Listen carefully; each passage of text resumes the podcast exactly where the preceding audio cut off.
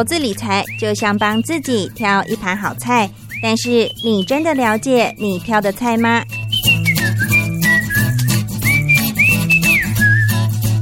想要变得更成熟、更有智慧的女人，开创不一样的人生吗？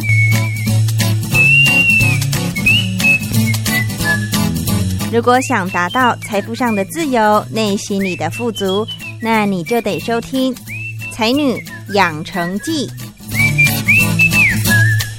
好的，今天邀请的来宾呢是自称他下班后都在画画的物理治疗师。待会我们继续聊更多。我们先来欢迎玲玲，玲玲好，大家好，我是物理治疗师玲玲。何谓物理治疗师呢？OK OK，没问题。大家比较常听到的应该是所谓的复健。那复健这件事情，它其实是一个。广义的称法，那附件领域里面其实包含非常非常多的专业角色，包含附件科医师、骨科医师，或者是物理治疗师、职能治疗师，还有语言治疗师等等。那这些不同的专业里面，都会在附件的这个领域有不同的呃角色。那以物理治疗来说，我们做的方式呢，通常就是透过非侵入式的治疗方法。包含像是运动治疗，或者是仪器，像大家想看到的，就是电疗、热敷等等，还有就是我们的徒手治疗，用这几种方式去改善大家的疼痛问题，或是身体歪斜的问题。那呃，在比较常见的，像是大家会问说跟。整骨啊，整脊啊，或者是按摩有什么不一样？那以物理治疗来讲呢，我们通常在见到每一个个案的时候，我们都会针对他的问题去做全身性的评估，也会包含去研究说他的生活习惯、工作形态会不会有一些可能是一些习惯造成这个问题产生的根源。那我们会透过评估来去解决它真正根本的来源，而不是说你肩膀痛我们就只处理肩膀。那呃，物理治疗其实不只是大家常见到腰酸背痛的处理，其实还有包含到的是四大领域中其他三个领域，包含小儿、心肺跟神经。那神经的话，大家应该比较可以想象，就是中风患者，我们在中风后可能会需要一些复健运动去恢复他的肢体功能。那呃，在心肺的话，大家可能接触更少，其实心肺会有像是心脏手术。或者是肺脏功能等等相关的运动训练。那小儿的话，可能就是小朋友的呃发展迟缓啊，或是动作上有需要特别去做训练的，还有一些自闭症、过动症等等的训练，也会是物理治疗师的范畴。只是说大家比较常见到就是我们的骨科这个领域。那医师的话，比较常见可能就是用所谓侵入式治疗，包含就是吃药啊、打针，甚至骨科可能会到开刀。那就是这几个比较大的不同，这样子。所以物理治疗师。还可以细分，它是骨科的，然后小儿应该就是属于小儿科的这样子，有点像这样，就很像医师的次专科。但是物理治疗的养成教育，或是说我们的国考来说是全面，全部都会考的。所以其实每一位治疗师在这一个领域里面的训练，其实都是足够的。但是我们还是会在专精在某一个区块，或是说，哎，这个治疗师对哪一个领域特别有兴趣，就会在那边做钻研这样子。所以物理治疗师其实他也是医师的一环耶。嗯，可以算是我们是合作的好伙伴。嗯，没错，就是相辅相成。他们会的可能我们琢磨的少，可是我们会的可能相对意识也不那么擅长。那就是通过各自的专业来去帮助大家达到最好的结果，这样子。那你刚刚有讲的一些神经啊、心肺啊，甚至小儿，他们应该已经是经过呃事前的一些治疗啊，然后到后面后期的时候才会呃也需要透过你们的协助帮忙，然后让整个病况嗯。让他的身体可以逐渐再回到呃恢复到正常。对对对。那所以呃，除了本身他们已经是被其他科呃诊断，就是他本本身是病患去找呃去需要看物理治疗师以外，有没有一般其实他日常生活是 OK 的，不需要看病，但他一样也会去寻求物理治疗师。对，非常多。因为其实我们在物理治疗这一块，其实还蛮强调的是健康促进跟保健这一块。嗯，因为大家都。听听到烂的就是我们的预防胜于治疗嘛。对。那这句话真正要体现的话，其实是我们在一些些生活习惯上就可以提早预防伤害的产生的风险。对，那这是呃，大家比如说上班族好了，我们在常看电脑的时候，那这样的姿势或者说整个办公室的设备到底是不是符合我们人体健康上的要求？比如说有些人可能习惯电脑呃桌子是 L 型桌，电脑可能电脑偏右边，那他其实长期会累积下来习惯是偏右的，那就可能累积右侧的筋膜比较紧绷，或者肌肉比较紧绷，或者甚至长期累积下来出现一些脊椎侧弯的可能性，这是一个。那他就在疼痛发生前，如果先找到这些问题，他就可以预防以后更严重的问题产生。那这是一个像是一般族群。那另外一个族群最常见的，也是物理治疗最近越来越兴盛的一个领域，就是运动医学。那呃，不管是运动休闲爱好者，或者是职业选手，其实这些人呃，对于他们来说，运动这件事情相当重要的，那是为了健康，而不是为了累积运动伤害。嗯，所以在呃，他们有。运动习惯或爱好的时候，我们就会希望可以提前的让大家知道怎么样去修复自己疲劳的肌肉，或者是呃达呃做到对的跟正确的姿势，来就是预防我们在运动的过程产生伤害的产生。所以这些都是还没有受伤，还不是病人。的时候，我们就有机会要去找物理治疗师去做一个评估跟调整，还有维持现在的状态的一些可可能性这样子。所以，比如说，就像呃，他可能最近好，假设上班族好了，他坐很久，他就觉得常常腰酸背痛，或是哪边不具名的痛，对，但他又不至于到呃，可能要开刀的那种程度。所以，一般来说，我们都会第一个想说啊，是不是应该要去给。很久没按摩了，要去按摩，或者是 呃，就是例如运动，好像这里可能举那个杠杠片太重了，呃，有受伤了，是不是要去给人家推一下？对对。但其实这样的观念是对的，还是需要被修正？哎，我会觉得说，你去做按摩这件事情，其实本身并没有问题。嗯，那这个要区分的是说，呃，我们如果。长期一直重复性、反复性发生一样的问题的时候，那每一次按摩完、处理完好了，但是几周后又出现了，表示你根本问题没有被解决，所以还会一直出现、一直出现，成为一个轮回这样的感觉。对，那如果有这个现象发生的时候，我就会建议说，哎，我们除了按摩之外，我们是不是可以考虑先去找到根本问题？嗯，比如说有些上班族他为什么会酸痛，其实是因为这边的肌群太过美丽。太弱了，那他在肌肉太没力的状态下的时候，任何的事情对肌肉来说都是负担，都是累的，嗯，所以他都会一直累积疲劳。那我们的根本原因可能就是要把肌力训练起来，所以我们就会透过矫正的运动或者是正确的肌力训练，去把我们需要用到的肌群的力量练起来。他能力上来以后，他才有办法去应付我们的日常生活或者一整天八小时这样子看电脑的动作。这样对，所以这个比较是呃，在酸痛上。我们要去找按摩呢，还是去找根本问题呢？这个两个选择，但都是 OK 的。但前提是不要造成伤害，因为乳臭有些已经到刺痛或尖锐痛，还是做了一些比较按摩啊，或者是比较激烈那种，有一些是比较会拉扯的那种的态势等等那种按摩的话，有可能会有造成。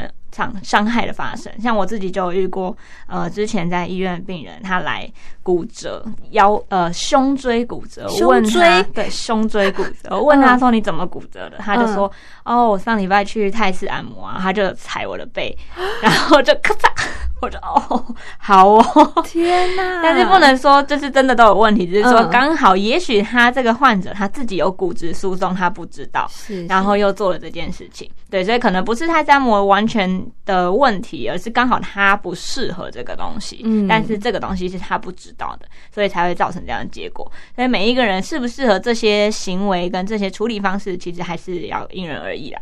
那如果他要想去医院找物理治疗师，他要挂哪一科啊？嗯。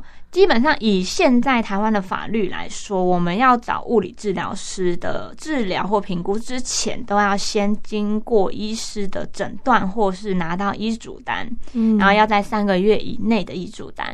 那目前呃，物理治疗师可以找到的几个点啦，呃，几个职业地点包含就是大医院嘛。那大医院最常见会转介给物理治疗师的，包含就是复健科、骨科等等，还有一些加医科，有些有合作，其实也会有。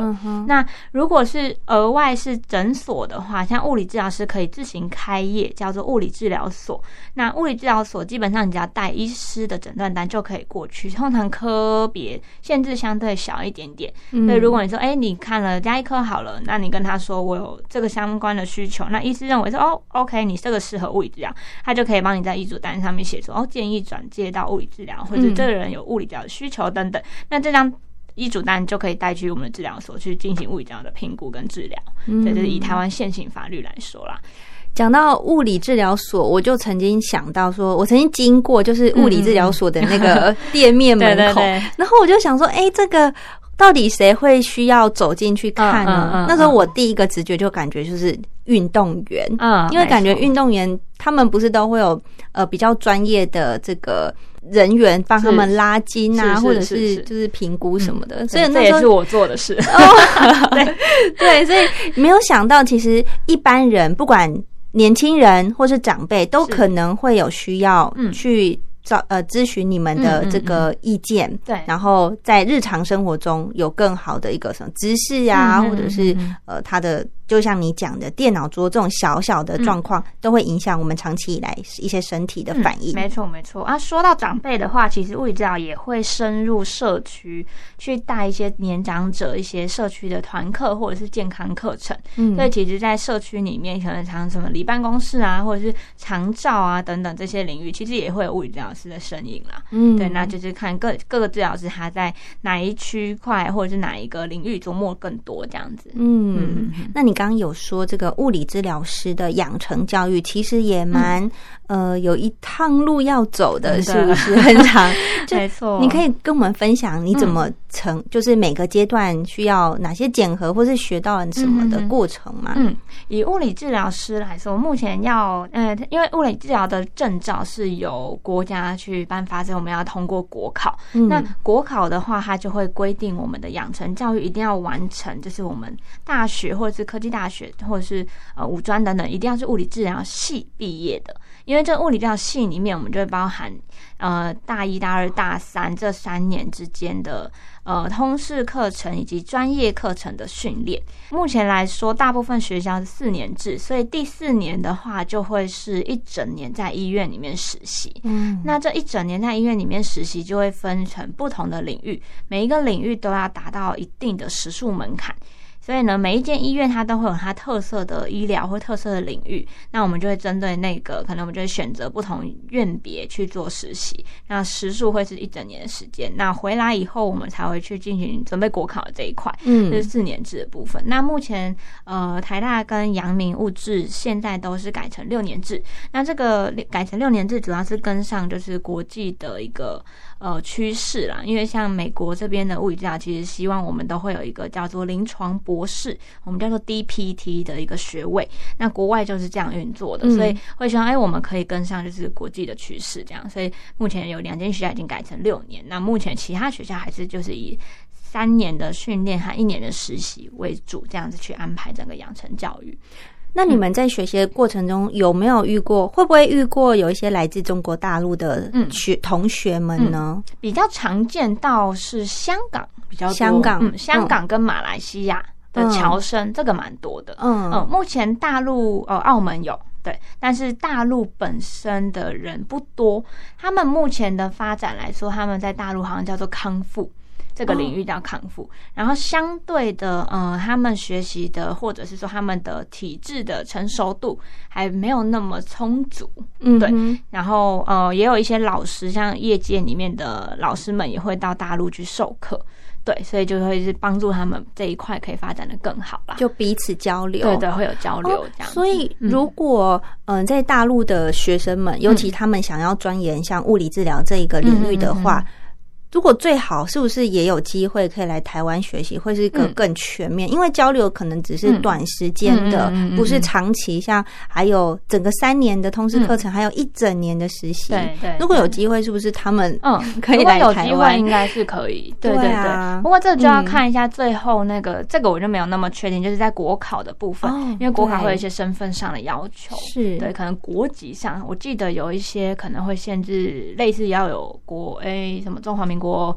的什么身份证类似这样，我有点不太确定，对，但是有这个可能，对，所以我不确定他们假设在这边完成学业，是不是有办法直接考这边的执照，还是说他们要回去职业这样子？可是你说的那些香港呃香港的侨生、马来西亚的侨生，他们也是在台湾考国考，对他们好像是可以考台湾国考，而大部分如果没有在这边职业，可能就会回到他们的国家，或者是回到他们其他地方，像新加坡的这一块其实发展的非常好，所以很多的像包含台湾优秀的学生，或者是就是呃马来西亚华侨，蛮多都喜欢回到新新加坡去工作。嗯，对对对对，嗯，所以我他们在台湾考的国考的这个资格，在他们国家是生效的吗？好像不行哦，好像呃我不太确定细节。对，但是呃他们新加坡应该还有其他的审核的，可能面试等等的资格。OK，我知道了，他们有学学分的认证，嗯那他们会在台湾的几间学校里面挑选几间他们认证的学校。嗯，对。所以会跟你读什么学校会比较有关系哦。对对对。那如果在他们的国家就可以学物理治疗相关的知识的话，为什么他们要千里迢迢跑到台湾就读啊？我觉得在完整性上一定是有差的，嗯，还有各个领域，还有就是成熟度来说，其实应该是我们台湾其实算做的蛮不错的，嗯，对啊，对啊，是，这也是为什么他们会愿意来台读书，读那么多年，对，真的 真的。是好。哎，那我刚刚忘了问你，就是关于，既然你刚刚说的，就是一些你在帮这个病人好了，在帮他诊断啊，或是看他整个身体的过程，你还得了解他的生活。起居，那所以这个看了一次，是不是花的时间要蛮长，或是要很多次才可以，就是帮他服务呢？基本上来说，物理治疗要一次看到好的机会，真的不。多，嗯，因为它其实是就像我们的身体酸痛或者是不舒服，都不是一次性累积，除非意外受伤嘛。对，那意外受伤，我们可以很明确知道它是什么样的动作、什么样的机制产生的伤害。那最常受伤的可能是什么组织，怎么处理？嗯那如果是长期累积下来，你也不知道第一次什么时候发生，也不知道它怎么样开始痛，就是越来越痛。这种状态下的话，我们也会需要去抽丝剥茧，所以可能也会一次一次的慢慢去找到问题，然后每一次评估完、调整、调整完再回。来的时候，我们再看一次上一次的成效，嗯，再去做滚动式修正，对，所以就是会有就是算是一个疗程这样子的安排。那至于总时长呢，通常就是取决于治疗师的评估判断，还有你的症状严重性去做微调这样子。那假设在大医院呢，嗯，光一个病人进去看好了，你要跟他先通盘的了解，嗯之后再帮他看他可能实际身体有哪些状况。那我觉得光。等下一号要等，就要等很久吧。目前，哎，我觉得目前台湾比较可惜的点，其实是在大医院里面啦。嗯，如果是健保体系，通常治疗师是没有时间做这件事情。其实真的是蛮可惜的地方。什么意思？啊，就是假设我今天是一个患者，我肩膀痛，好，我到大医院，我会先去看假设复健科。对。那我看完复健科以后，哦，医生跟我说我可能是五十肩的问题，那就帮我安排了复健。嗯那我就会拿着一张卡走过去物理治疗的单位，然后跟他说，哦，我要。要做复健，那那个复健上面就会写好，说医生建议做电疗、热敷或者是呃镭射啊，那个好就就镭射好了，或超音波好了，就这三项。好，那这三项呢，我就会开始。由治疗师执行，帮我把热敷放上去，帮我把电疗贴上去，嗯，然后做完以后再去做超音波。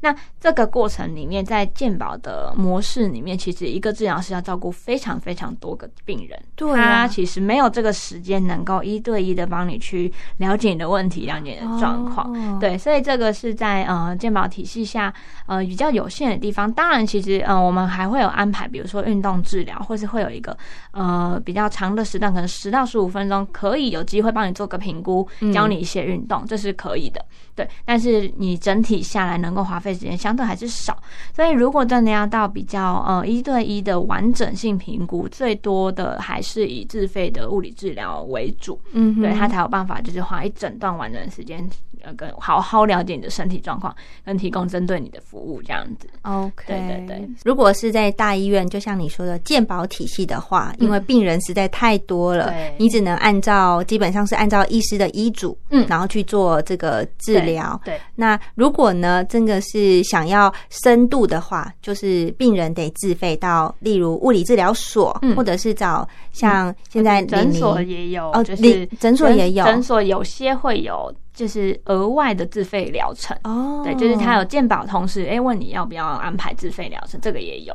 对，哦或者就是呃，直接找治疗所是最最容易的。嗯，我觉得应该呃，这种需求会越来越多，因为现在文明病真的 太多了。真的，对，最常会遇到哪些？现在比较现在嗯。最直观、最常想到就是滑手机嘛，滑手机就可以带来超级多的问题，嗯 包含可能就是手腕啊，可能在一滑久了手腕会有发生肌腱炎或者手麻等等的。那再来就是姿势不良的肩颈痛也是爆多，就是就是两边肩颈超硬这样子，然后嗯。肩颈痛有可能衍生出头痛，因为我们会有一种头痛类型叫做颈因性的头痛，那就会跟我们的颈椎还有我们可能姿势不良这样是非常有关系。对，那有些人可能追剧啊、滑手机是在瘫软在沙发上或瘫软在床上，就是呈现一个懒骨头姿势的时候，那可能就会出现腰痛，或者是就是 哎、这个深呼吸就很有感了，对，就是类似这些问题。所以其实一路下来，就是身体会有非常大大小小的问题都会连贯在一起啦。甚至其实这些东西有可能会再往下影响到脚。因为其实我们站起来以后姿势不对，腰椎不对以后，骨盆也会出现可能前倾，然后前倾之后，我们的下肢站姿也会出现膝盖内旋啊等等的问题，就会一路全身影响下来。那你遇过最嗯呃最严重的病人到什么程度？光滑手机这个，最严重啊，嗯最严重其实手麻就已经算非常困扰人的了。嗯对，因为滑手机或是说用电脑，很常见就是晚睡到症候群。嗯，那晚睡晚睡到就会让我们可能拇指、食指、中指这三指比较容易出现麻，会很像一直有蚂蚁在爬，或者有被电到的感觉。拇指、食指，呃，拇指、食指、中指。哦，因为它一直这个滑的姿势嗯，那晚睡到这边有一条叫做正中神经，那它就是会支配这个区域。所以如果这边的压力过大，或者空间比较小了，或者是呃肌肉疲劳的话，它就可能造成我们的神经受到一些些压迫，或暂时性的血液循环比较差等等，出现麻的问题。对，所以就会造成蛮大的困扰，甚至睡觉可能都会有一些不舒服，影响到睡眠。我觉得嗯身体不舒服状态来说，影响到睡眠会是一个蛮大的问题啦。是，嗯，因为连休息状态都会出现疼痛，这个就要比较留意了。嗯嗯嗯，那那时候以以你们的角度，你会怎么去跟这个病人做建议，或者怎么治疗他？嗯他都已经这样了，嗯，这个我们就会去看他真正的问题来源。有时候手嘛可能会是来自于局部，就是可能真的是晚睡到，但也有可能是往上延伸，从颈椎下来的，因为颈椎会有脊那个脊神经的从从颈椎往下走到手。对，如果是从很根源的地方，我们就会针对这边去做处理。对，那有些人也有可能是因为胸口这边肌肉比较紧，那我们这边有臂神经痛。那如果肌肉太紧绷，也会造成这边神经啊、血管受到压迫，会出现像是什么胸口出。胸廓出口症候群类似这样的现象，所以其实呃这些问题的出现，我们第一步都还是先去判断它的可能原因是什么。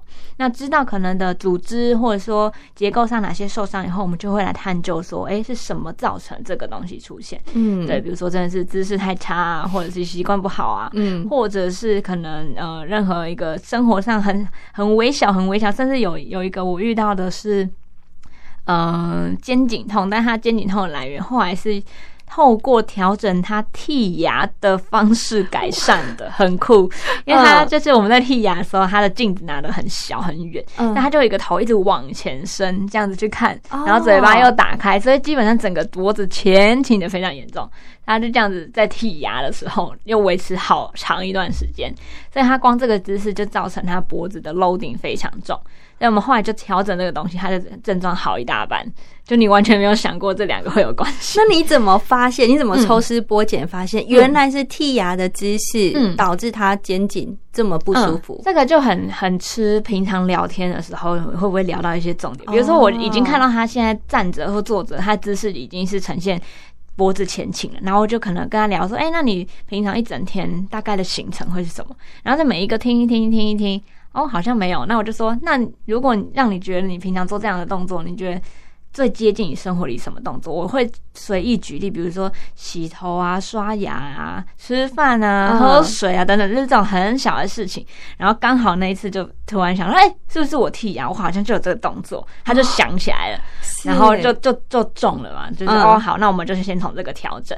对，那调整完也确实就改善很多，就是很酷。对，当然说这是第一步，就是光知识上的调整。那后续就还会有一些知识上的练习啊，肌肉上的训练这样子。哇，对。真的是，因为他连自己也不确定，是透过你这样一直问他，一直问他，然后他一直回想，一直啊，应该是对。就很多事情其实是自己根本不知道，嗯，就也不觉得有相关，所以其实有时候，嗯，大家不知道原因，并不是自己的问题，因为这个东西你不知道它是相关联的，嗯，对，那你就会不会连接说这个东西我要去改变它，哦，对，所以就是如果你真的完全不知道，那才是个问题，因为你连要改变它都不知道，对，如果你还知道问题在哪，你就只是呃需要一点时间，对，如果不知道就比较麻烦，对对，哦，是，所以物理治疗师听起来也。是蛮呃高深莫测一个职业耶，蛮有趣的。对，你要一直跟病人很多的互动，去了解他。嗯，没错没错，而且是要认真听每一个细节啦。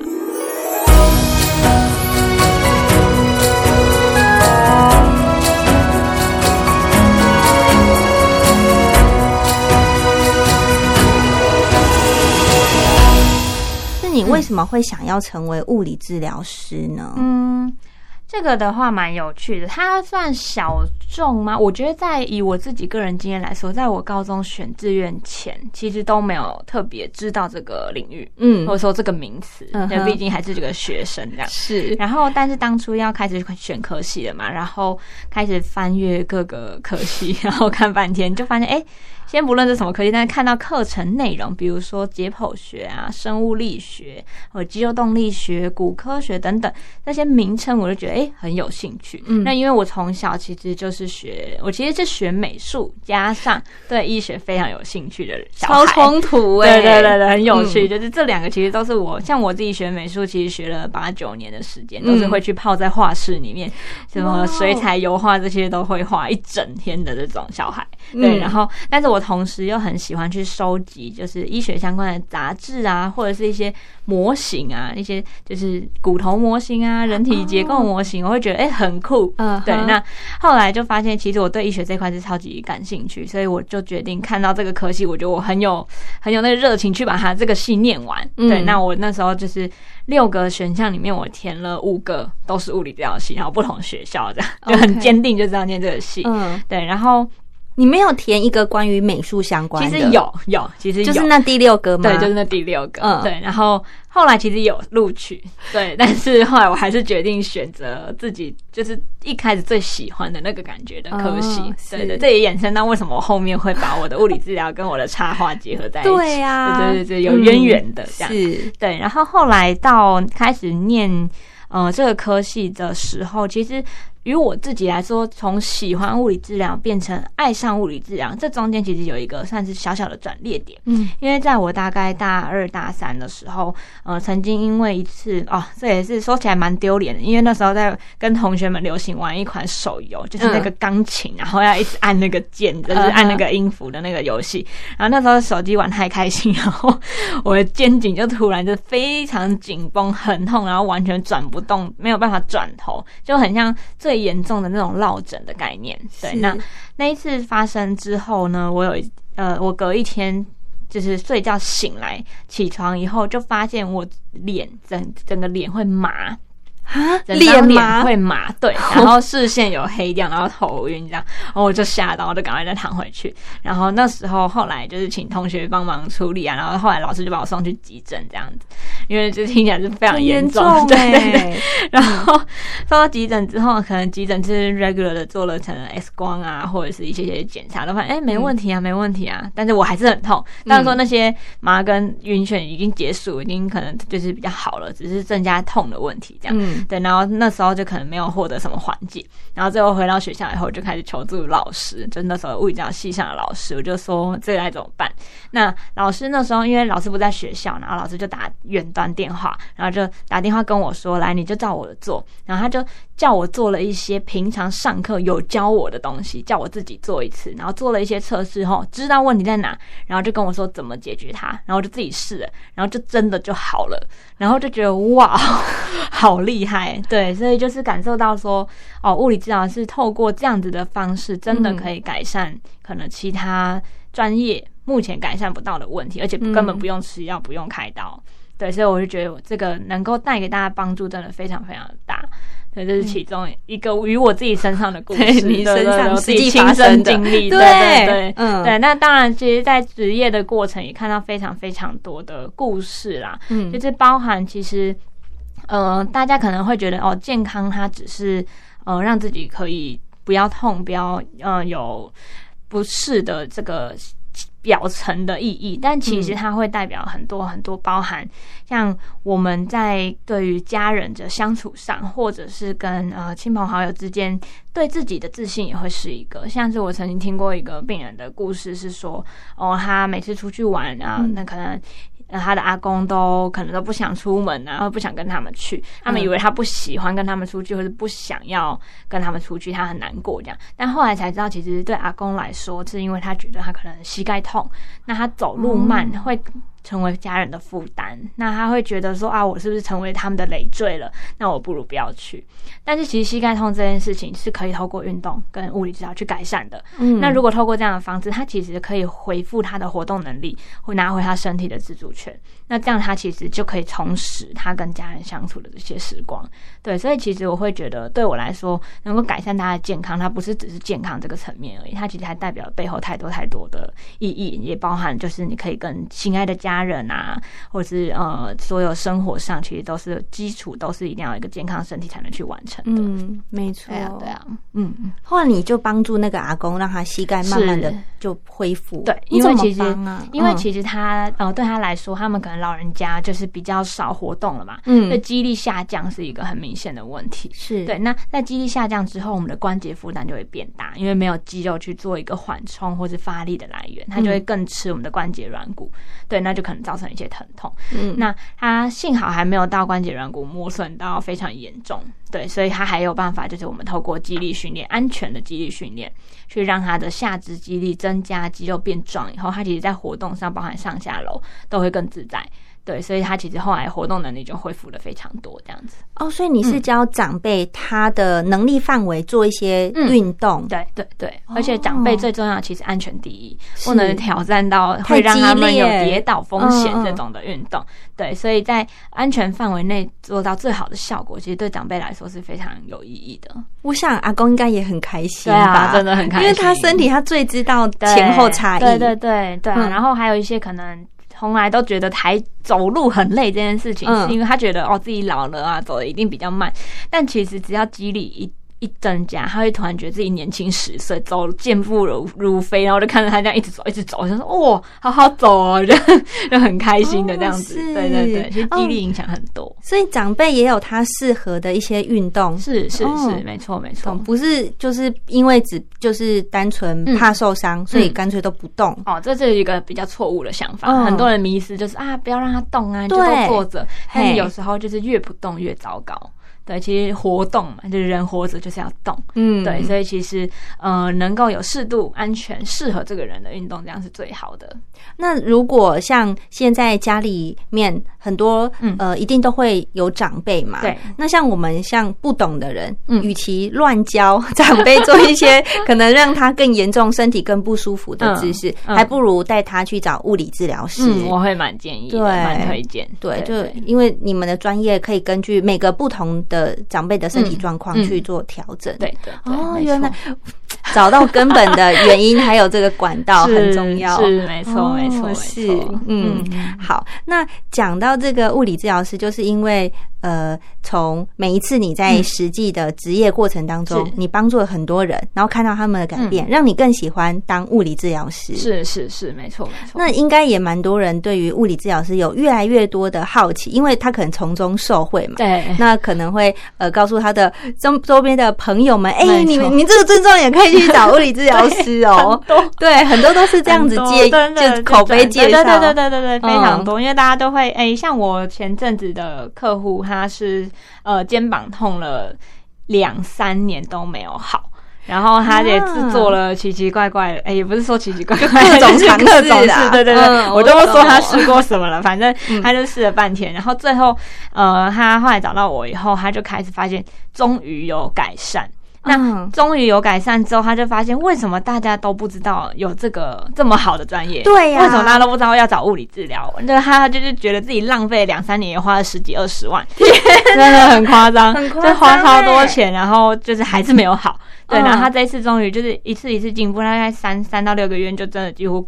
好了九十五趴，然后他回去的时候，他先生说：“哦，你做这个这一次终于有效了。”就他先生也看着他这样做半天，也觉得你你这样有用吗？一直都没有改善这样，然后这次终于好，他就觉得很感动。那他也是就推荐各种家人、朋友、亲戚、阿姨、弟弟、叔叔什么的，全部都谁身体有什么 顾忌，总是医不好的去试试看。对，就说哦，你腰痛是？哎，来我跟你说，去那个谁谁谁这样，就找谁，类似这样的概念。对对对对对。对啊，所以物理治疗这个观念真的要。多推广是是是，对于普遍民众来说，其实第一个真的想到的不会是去找物理治疗去帮他看，嗯嗯嗯，没错没错。不过国外比较常见啦，因为呃，这也跟台湾有健保的比较相关。因为台湾健保来说，第一个你能挂的诊都是医师诊。嗯，所以比较像你们在医院网站，你不会有办法挂物理治疗师，没看过，没错，没错，没看过，对，所以大家的认知就会可能少一点点，对，那就会直接挂医师的时候，大家就觉得，哦，那我看完医师，后续怎么安排由医师决定。那国外比较常见是有机会是直接是可以直接找物理治疗师的，对，那当然是体制上、法规上其实是有一点不太一样，但我们目前也在努力朝向国外这样的发展方向去做调整，嗯。对，不过还有一段要努力的。空间这样子，所以如果我经过那一间物理治疗所或者是一些诊所，我也可以直接走进去，请物理治疗师帮我看的，是可以的吗？呃，就就回到刚刚那一个，就是我们台湾现行法律会规定要医嘱，还是要医嘱？对，三个月内医嘱。对，那大部分治疗所可能会有一些配合诊所，哦对，可能就是还要再去看一下，或者是你已经先看过，那可能就要先拿到那个医嘱单，这样才会比较符合那个法规。那你后来不是就成为自由接案者了吗？什么原因让你想要自己出来就接案？嗯，其实最主要，我现在也还是跟我们的一般科的诊所配合，嗯，对，所以其实，在法规上其实还是会有一样的流程，对对对。然后自由接案主要是因为我知道大家的需求真的很大，嗯，对，然后开始会需要说，就是真的，因为都是长期配合了，所以你可能也不会想要说去转换。就是会说，哦，我又要再重新认识一个治疗师，那治疗师要重新认识我，对，所以就是在这个过程中，我已经非常了解他们，他们也很了解我的治治疗方式，也确定有改善，那就会想要说长期配合下来这样子，对。那目前我就是在跟诊呃诊所去做合作，然后就负责物理治疗这一块这样子。所以你的病人一样要先去诊所挂，在同一个地方。哦，同一个地方是。只是他就有个，反正他就知道在那个地方可以找到你，嗯，然后时间也比较好约，对对对，比较好排哦，没错没错，懂懂懂。好，那有自己的工作室吗？未来未来正在规划中，对，未来正在规划，已经正在路上了。对对对。那么你现在一样是一个人这个。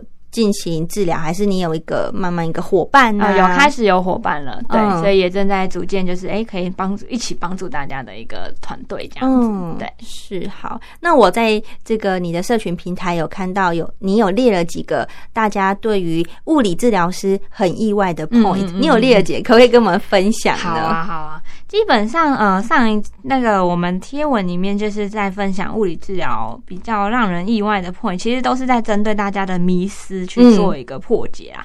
就像是，呃呃，什么样的状况下我们可以去找物理治疗这件事，大家可能都不知道。像刚刚有提到，想说，哎，为什么居然连穿鞋子也跟物理治疗师有关啊？或者是呃，背包包，就是我也分享过，就背后背包，这也是跟物理治疗师有关。嗯，其实任何跟嗯最广义来说，其实任何跟人体相关的，或者说人体工学，或者是人体动作学，就只要涉及到动作，其实都会是物理治疗可以帮助到大家的领域。嗯，那像是大家最近应该也都蛮流行健身啊。啊，或者是运动啊，这些其实这个在呃，只要涉及身体动作，就是都要找到物理疗物理治疗师这一块，都是我们的专长这样子。嗯，对。然后嗯，也破解大家对于自费到底在干嘛，跟为什么这么贵。就是相较 鉴宝来说，为什么自费这么贵？去就是让大家知道说它其中的价值所在了。因为其实一对一这样子的人力时间成本其实是相对高的，而且专业度其实是绝对是够的。对，总比你花二十几万，然后浪费了两三年，然后还没有效，对不对？那你花了不如一次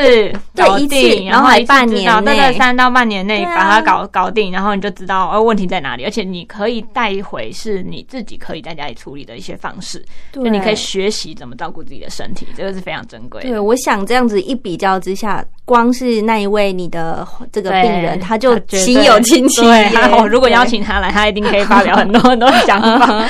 对对对对啊，很有趣。呃，物理治疗是需要穿白袍吗？是要哦，对。要的，要的，要的。所以我们在医院也好，或者呃治疗所，呃治疗所有些可能会自己定制制服，像像刷手服。我们说就是像刷手服，像手术房里面大家在看偶像剧，就是手术房会有全套颜色一样这样的衣服，那个叫做刷手服。嗯，所以有一些治疗所可能会自己定制自己治疗所的刷手服。对，但基本上我们在医院里面都是穿短袍，白色短袍的。哦，对，所以看似就像。医生这样的感觉，对，但是当然是不同专业会有不一样的医师跑这样子。那我还有问题，就是像身为专业的物理治疗师，对于自己的姿势啊，会不会又更有觉得我要自己为好的榜样？所以各种各时候就会无时就好像，哎，我自己背包或者是鞋子怎么样，就会更加自己警惕自己。呃，老实说会，但是你说要到一百分，我觉得真的还是蛮还是蛮难的，对对，就很像哎。就是说，你说营养师就不能吃垃圾食物嘛？绝对不会嘛，对不对？所以其实物理疗，但是我觉得好处是在于说，呃，我们会去发现，或者是随时可以调整。比如说，哎，发现自己鞋子这样穿不对，那我们就去调，哎，这双鞋哪里不好，或者是去分析完，好，我们就换一双，类似这样。嗯，或者是坐姿之下，比如说，我知道我可能呃很喜欢。呃，翘脚好了，那我可能就会去做这个调整。还有就是姿势上，比如说我在看手机的时候，我自己知道啊有点酸，哎，我就调回我知道的对的位置，有意识的，对，有意识的调回来，因为我知道怎样叫做对。嗯，对，那这个其实就会差蛮多的，因为在自己保健上，你知道跟不知道。它的结果就可能会影响很多很多，是。对，所以其实对我们来说是一个很实用的一个算技能吧，嗯，就是至少我们对自己身体健康可以有很多很多的调整。哎，那身为你的家人朋友，应该更加受惠的，没错，对，因为马上提醒他，没错，妈妈你这样子。对，这样不 OK 没错，像我爸妈也是整天在排队，就会说：“哎，女儿回来啦，我这个肩膀啊，哪里怪怪的？对对对，可以再教我几个动作嘛？”他们也很认真这样子，对，甚至我爸会像他之前也是肩膀五十肩，然后帮他处理完，其实已经到最后面大概九十六分、九十七分，就很想要一百分嘛。然后他就会跟我说：“哎，你你给我那些动作都很认真做，然后我还会设闹钟，这个时间我就要做，然后每一个动作要做多久，我都帮你，我都会帮自己定好闹钟。”然后就常常在房间里面就听到外面那个闹钟在叫，就滴滴滴滴，我就想说哦，还有在做运动，你爸很 自律耶，很认真，真的，他是认真的，优秀的学生，对，对他很认真，错，对啊。好，那刚刚有讲到这个林林林，他有呃成立一个社群平台，结合。自己本身的专业物理治疗，再加上他自己一直以来的兴趣就是画画，嗯，如何结合呢？以及为什么会这样想这样结合啊？嗯，一开始其实就回到最根本，就是。嗯，我发现大家对物理治疗的认识太少，这真的太可惜了。就是我们能够帮助的人，其实其实真的是更多更多的。那但是因为对大家来说，呃，医学这个领域实在太艰深了，或者是 就是距离感真的太强烈，就是哦，任何一些医学常识或者医学知识，一旦涉及一些学术名词，就会变得很困难。嗯，对。那我想说，哎，那不如就是我既然一直以来都是学画画，也很喜欢画画，那我就把我所学的。把它用画图的方式呈现出来，所以我会把一些跟大家生活有关的，或者是呃生活生活上、一运动上相关的这些领域的内容跟知识，把它用插画的方式呈现给大家。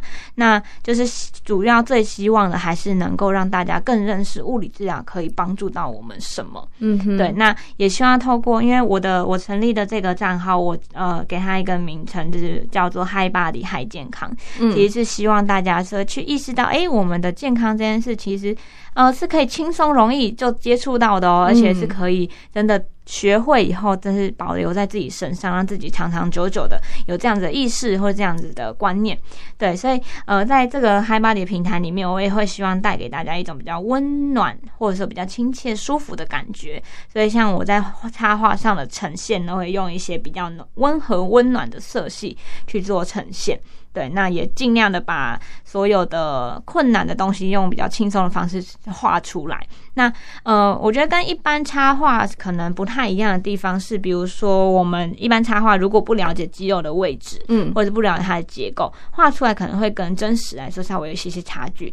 但是当我同时具备有医学知识，但我又可以把它画出来的时候，相对那个画它的精准度就会提升，嗯，对，也避免说有一些资讯错误啦。因为在图片上的呈现，其实呃，如果能够用专业角度去呈现，我相信是对大家来说会有更有帮助这样。嗯嗯，而且也让人更想要继续看下去。对，我觉得这很重要。嗯，因为如果你讲很多学术上的啊、医学专有名词啊，你就文字就冷冰冰，你就会看不下去。可是如果你有呃缤纷的颜色，然后一些人体的你画的一些示范，就让我觉得哎，一张看完很容易就阅读，然后就想再继续看下一张、下一页。嗯，然后还有其他的，还有很多哎，原来我有这个毛病。对对，这个我们在其他集再继续详细。的分享，没问题。你这样子做结合经营这个平台多久了呢？呃，正式成立其实算是一九年底。但是我开始就是去揣摩，因为毕竟自媒体经营其实也是一段蛮辛苦的过程。嗯，对。那在前期也是揣摩了好一段时间，大概从二零二零开始到现在这样子。所以两大概两年左右，两年左右，而且都是要用你下班的时间。对，当时还在医院的时候，是真的是两头烧啊！就是我一定要坚持，就是不行，我没有时间，还是得有时间把它完成。对对对，真的真的。不过我觉得你这个坚持是是好的，也是正确，因为像。相信也对你的生活带来很多的转变。嗯，对，确实是。而且一来，其实我在画画的过程，很多人不理解，说我怎么会有这个时间？你都不用，你下班都不用休息嘛？等等。但其实我我会觉得蛮有趣，就是我在画画的过程，我觉得很放松。但对我来说，好像也是一种休息了。对，而且我可以很专注的一整天都在画这个东西，我就会觉得，哎。其实，比如说周日好了，就是整天我就可以弄个，就是几篇贴文，然后在画画的过程，我就觉得，哎，我有休息到，很疗愈，对，很疗愈，对，对，对我自己来说也是很放松的事情。而且我知道我在做什么，我知道我想要分享给大家这个核心理念，就是我的位置要大家要看到，我们想要帮助更多人。那同时，这个东西一直可以往下支持我走下去。对对对，就是有一种。呃，我知道我在往我要的方向前进的感觉。有些人放放松的方式可能是去看电影啊，吃下午茶。可是你觉得做这件事情对你来说，就是既能达到放松，又可以有。可以提供梦想啊，或者愿景这样子，对，而且真的是你喜欢的事情。是是是。那对你来说，生活做了哪些的转变呢？带给你怎样不同的？例如上广播，应该也是 其中之一，一直会变得很有趣。对，因为应该说大家会很好奇，就是经营自媒体。应该就是会发生很多很多有趣的事情。老实说，对，像呃之前可能有嗯我们有一些就是 KOL 的一些联盟，那里面就会有很多很多的互动合作，然后哎跟厂商之间的接洽，我们也因此认识了很多厂商啊，或者是很优质的产品也会有，因为毕竟还是会有一些合作的机会嘛。对，那呃在这样的过程，其实我也很喜欢，就是跟人家分享我在做的这件事情。其实光这个事情。